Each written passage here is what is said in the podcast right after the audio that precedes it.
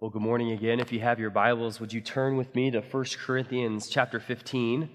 1 Corinthians chapter 15 will be in verses 21 through 28 today. 1 Corinthians chapter 15.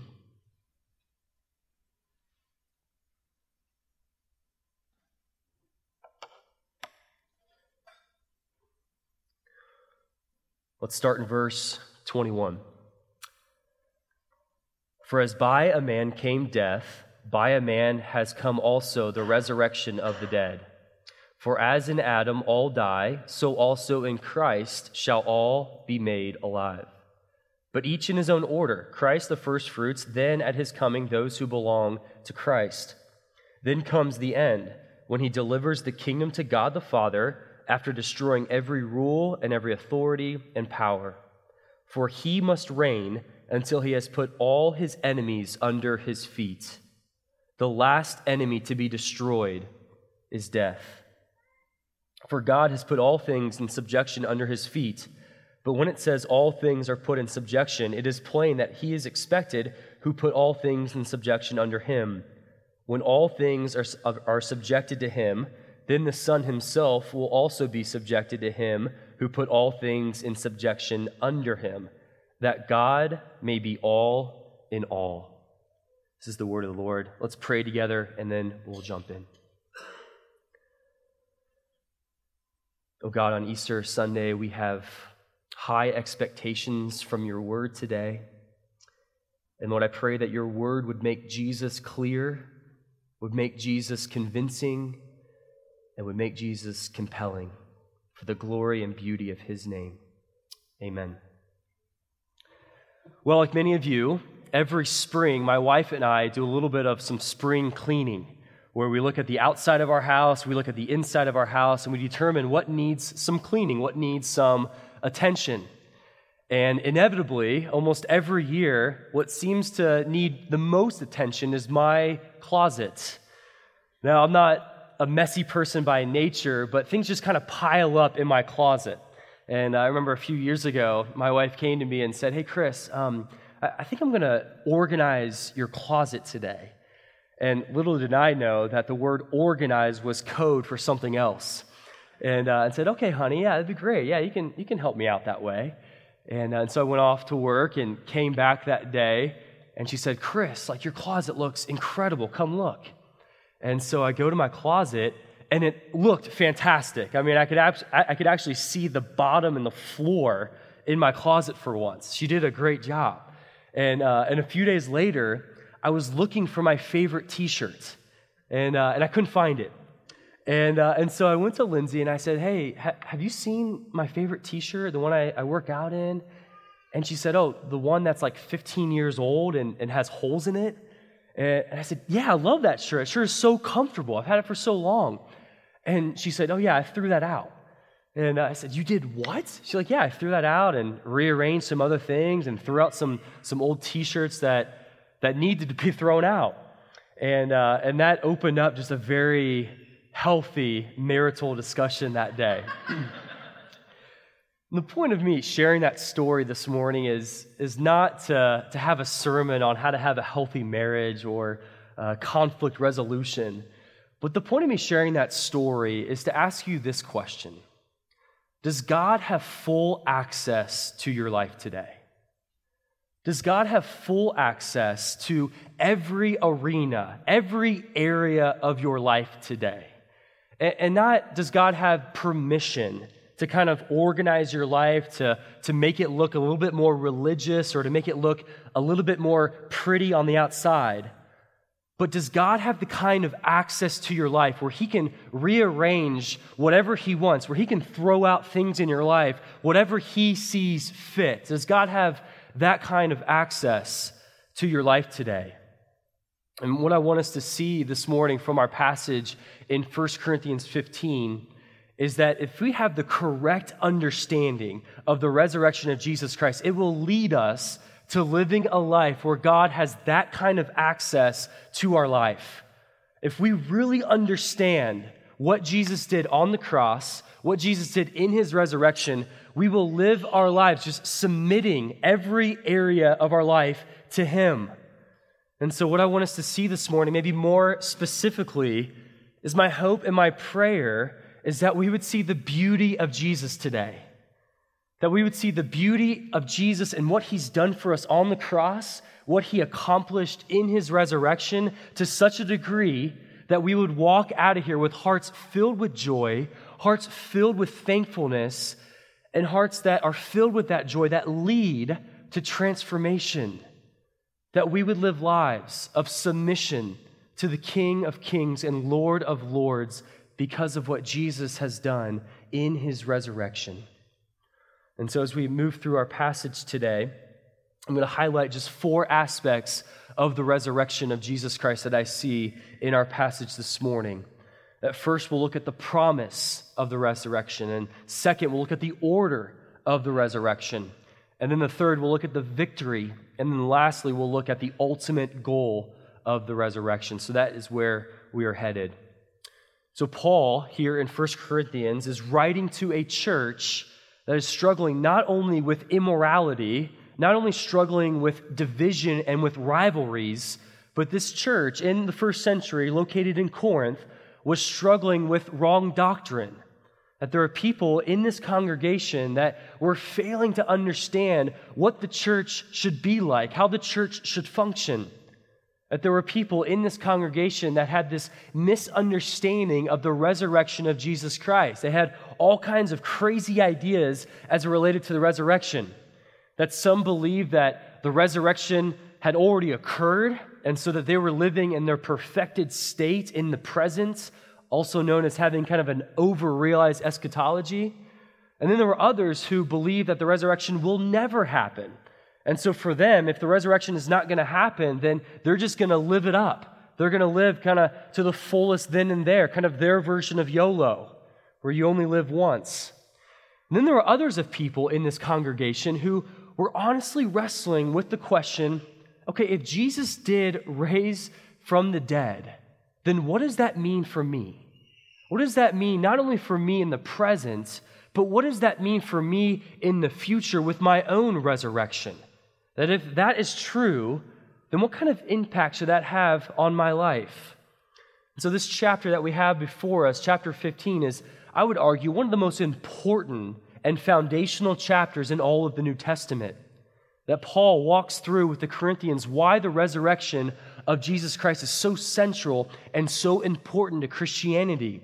He talks about that because the resurrection is true, it changes everything not only for the future, but it changes everything here and now in the present.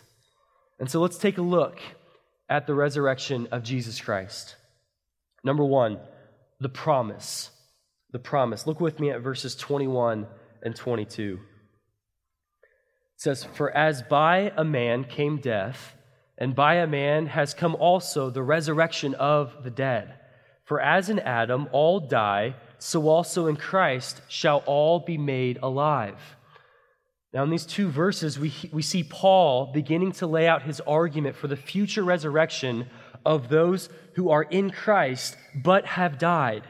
And if you notice, you see that there's a promise here that, that Paul lays out that those who are saved and yet pass away, there will be a future resurrection for them.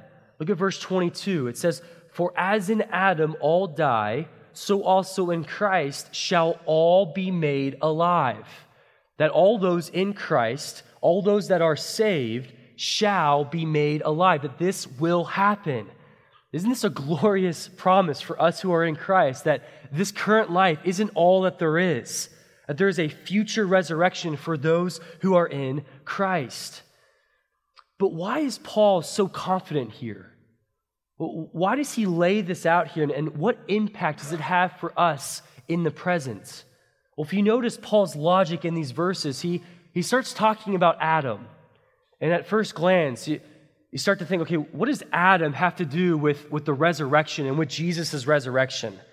Well, what, what Paul is trying to do here is he wants us to understand that because of Adam's sin in the garden, something we read about in Genesis 3, death is a reality for us all.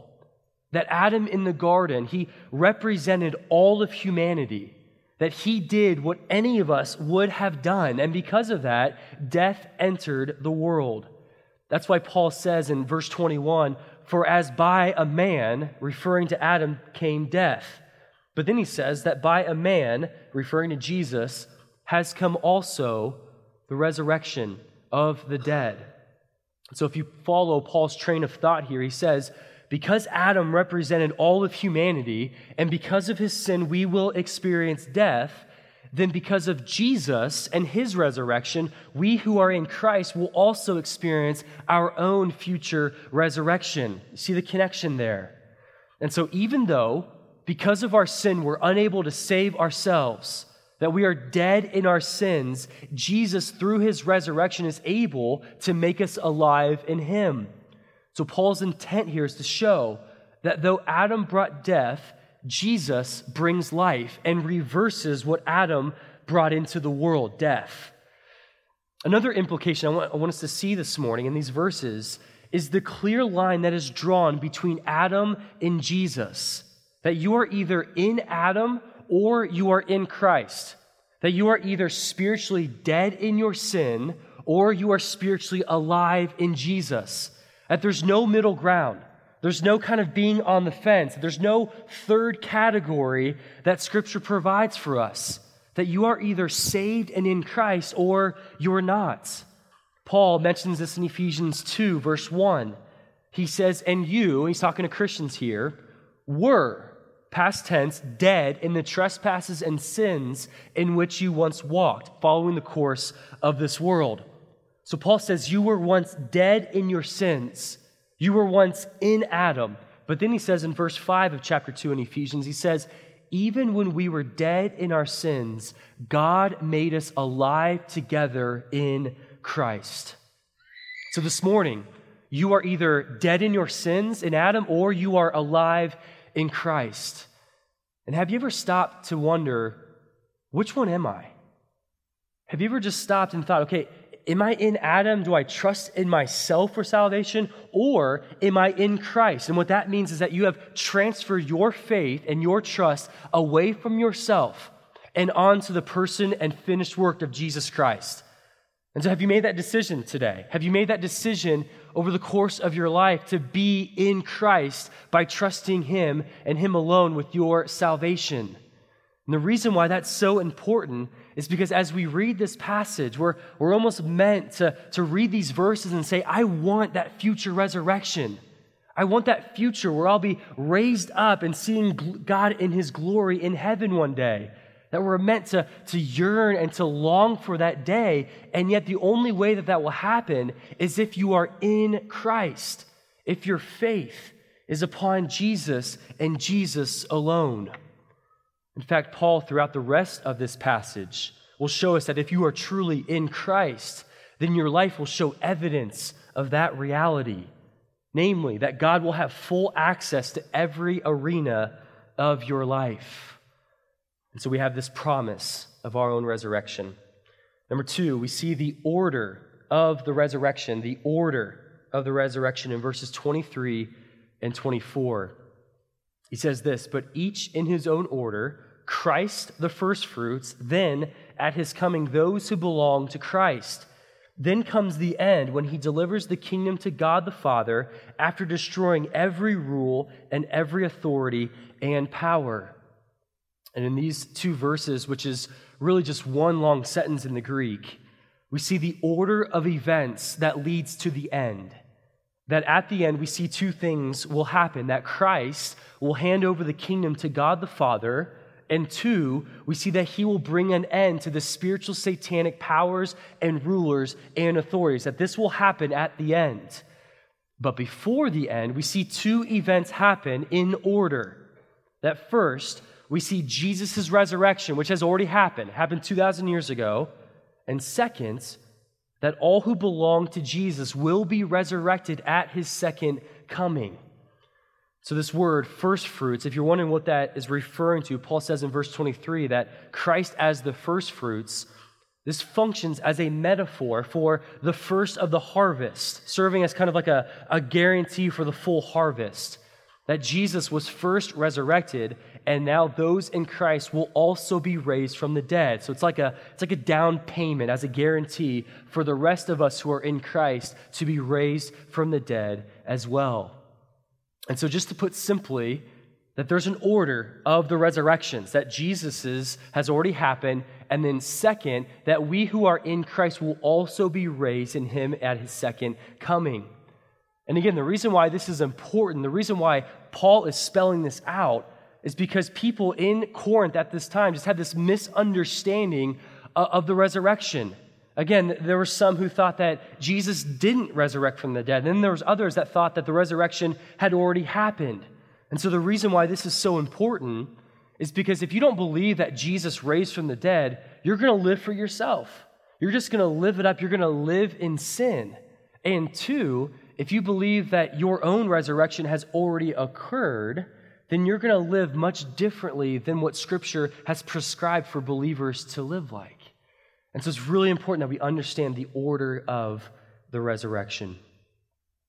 The third aspect that I want us to see this morning as it relates to the resurrection is the victory.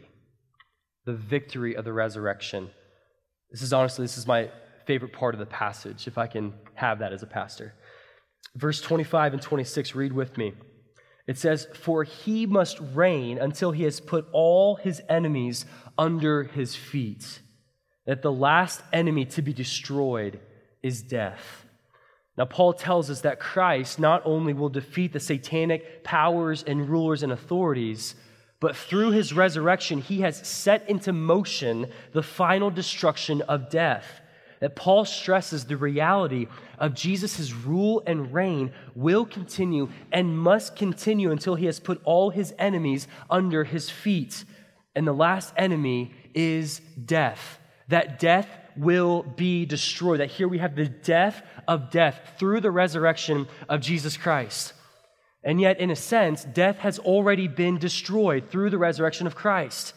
That Paul, what Paul is getting at here is the timing of the totality of death will happen in the future when Christ comes back.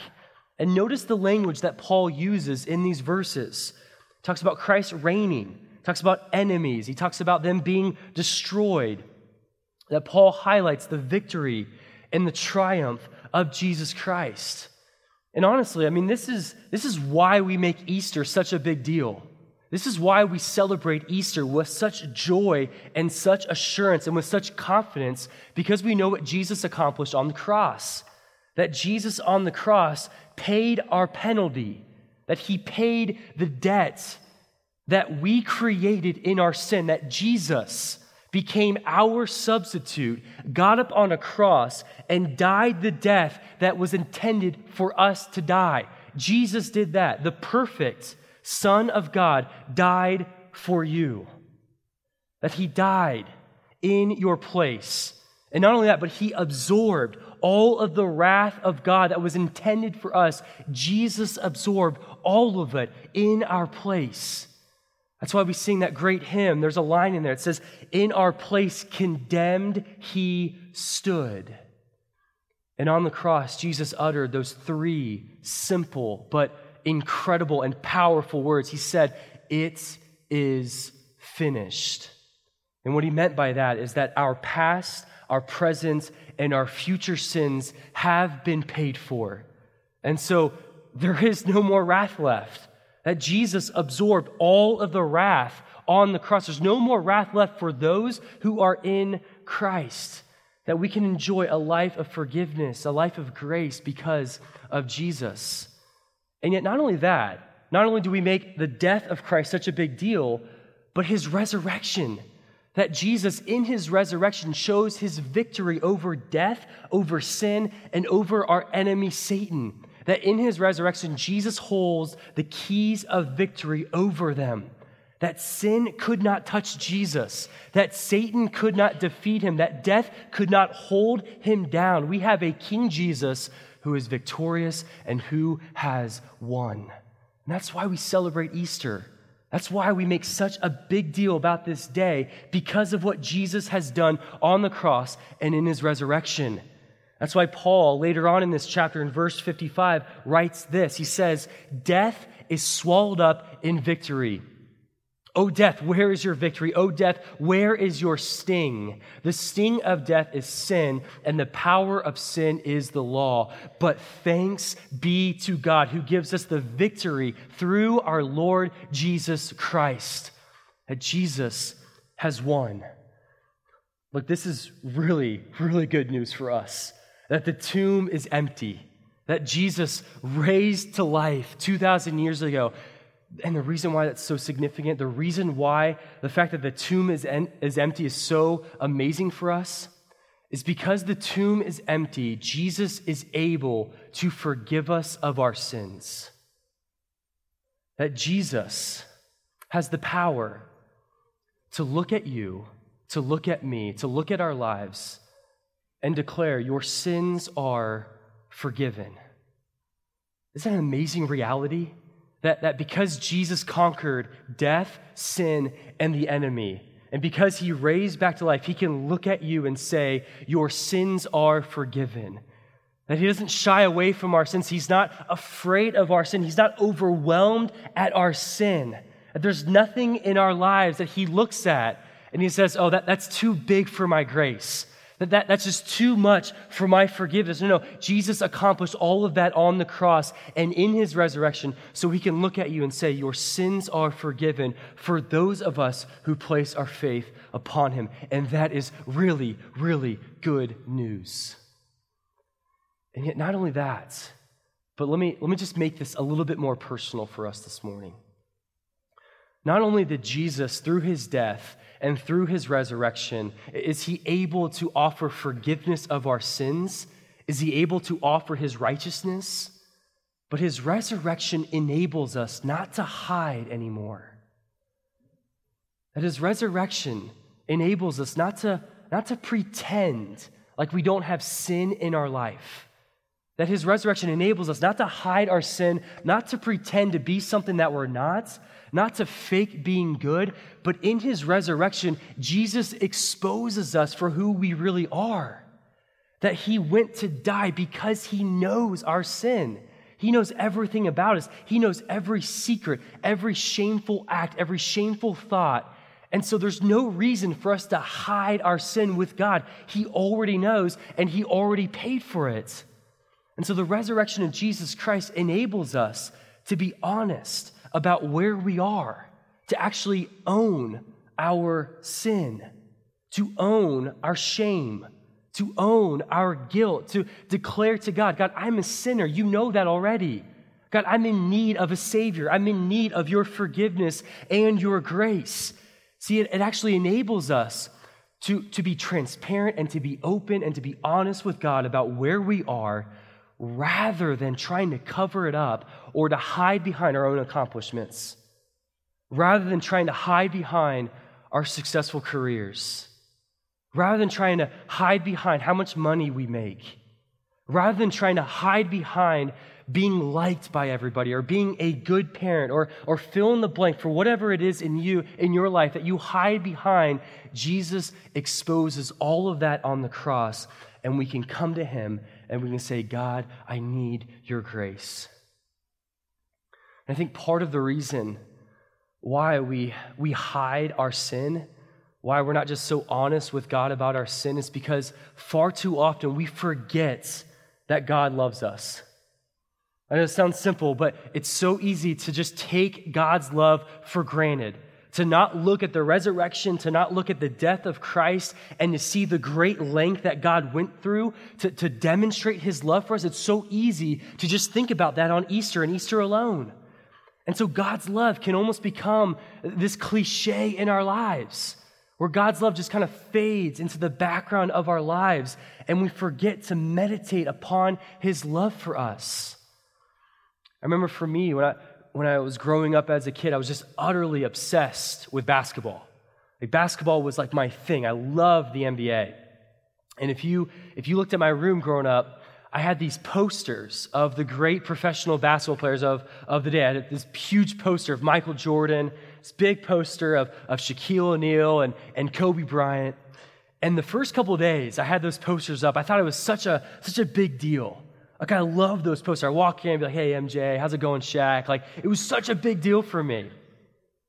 And then after a couple days and a couple weeks, a couple months, you know, I just walk in my room and, and I would honestly just forget that they're there. Like those posters would just blend into the background of my room. You know, until I had like a friend over and he'd come in and, and he'd be like, oh man, those are sweet posters. And I'm like, yeah, yeah, those are great. I forgot about those.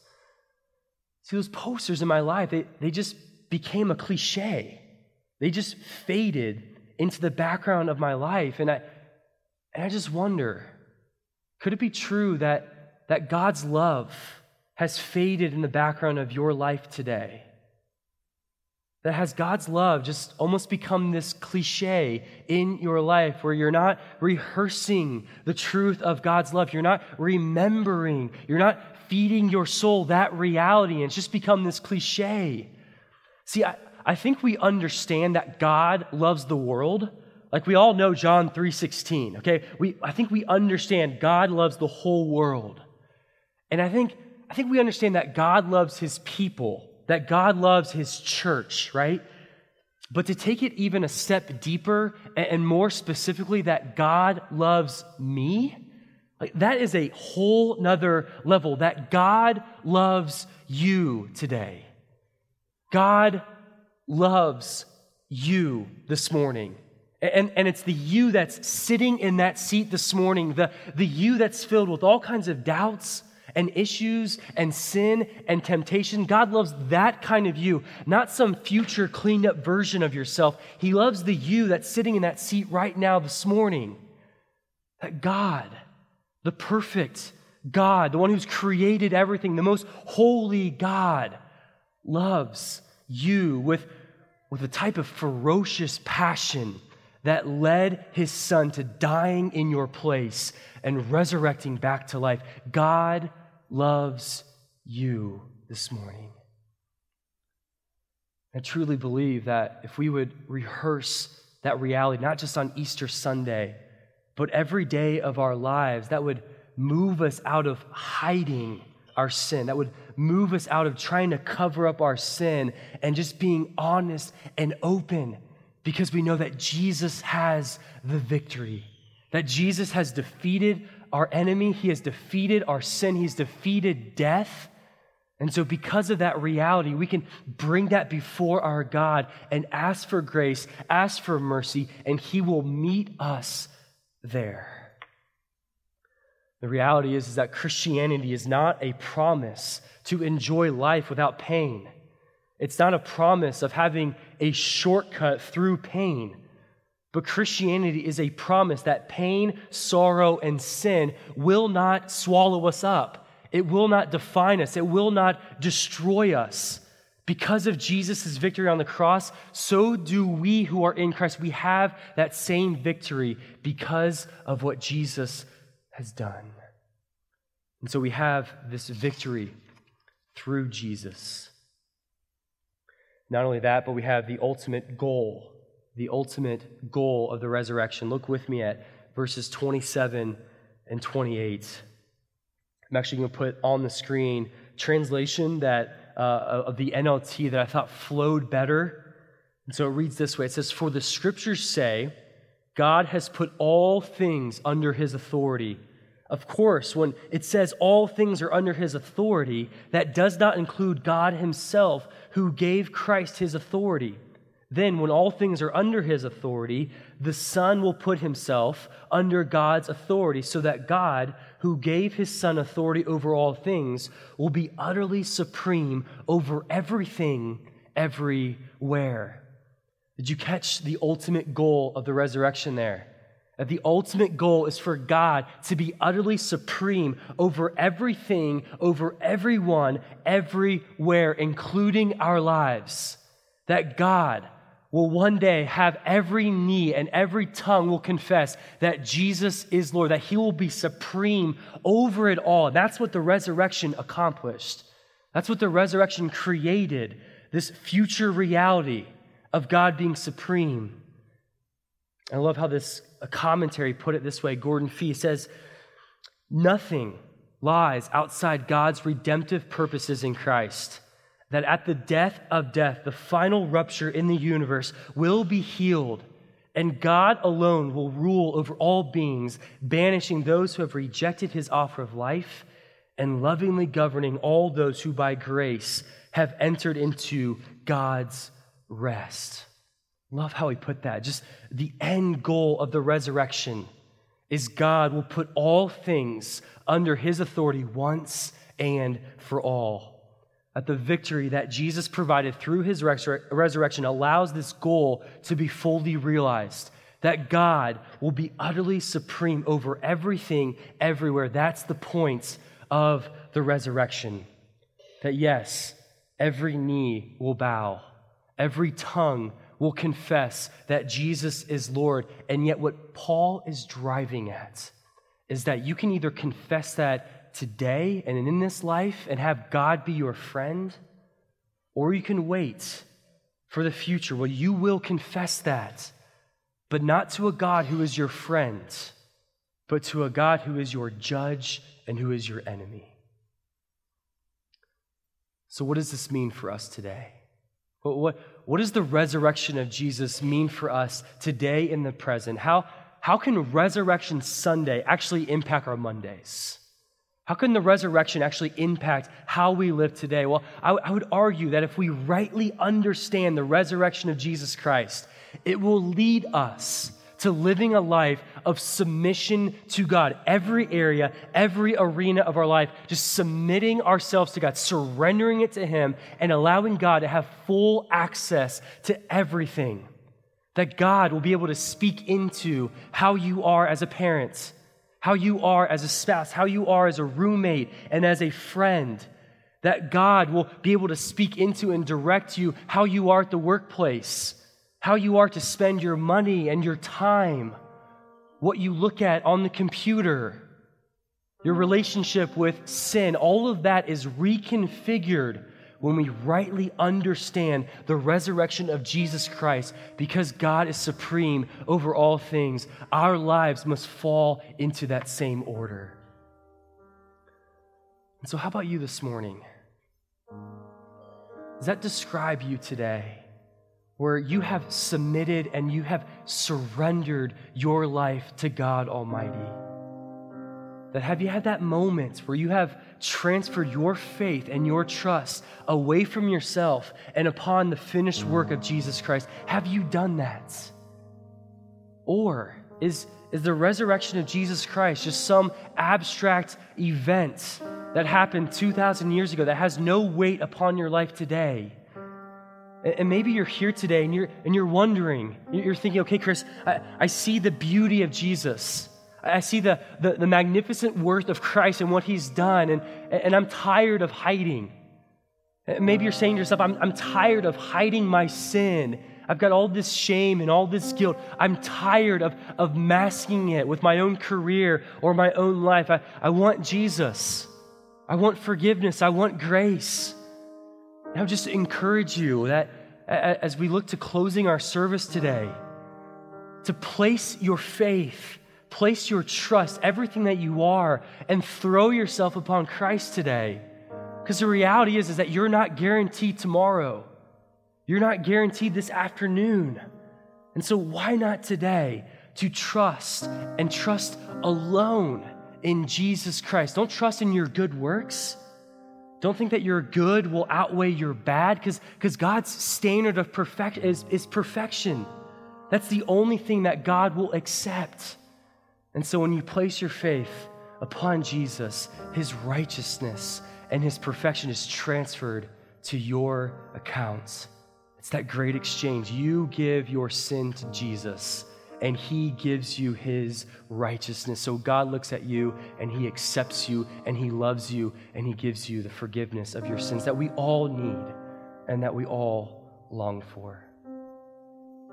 So, in a moment, I'm going to pray and we're going to sing a couple more songs this morning, just giving praise for what God has done. And, and I just want to encourage you that as, as we sing this morning, that if you're not a Christian today, to just consider transferring your faith over to Jesus. And, and I'll be down here in the front after we close out the service. I would love to talk with you.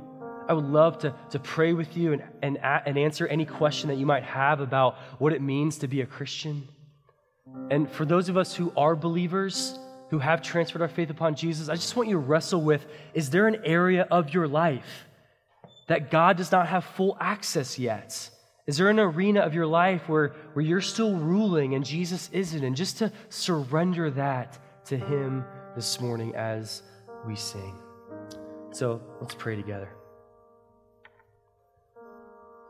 God, we do give you praise.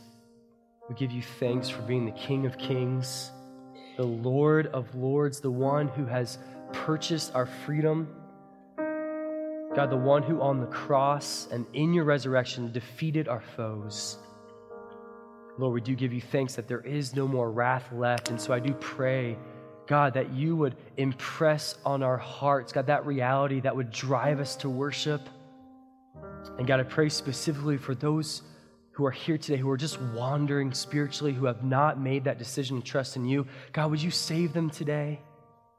God, would you open their blind eyes to seeing Jesus? Give them faith to trust in you. God, help them to respond to the gift of salvation that is through faith and grace alone. We pray this in Jesus' name. Amen.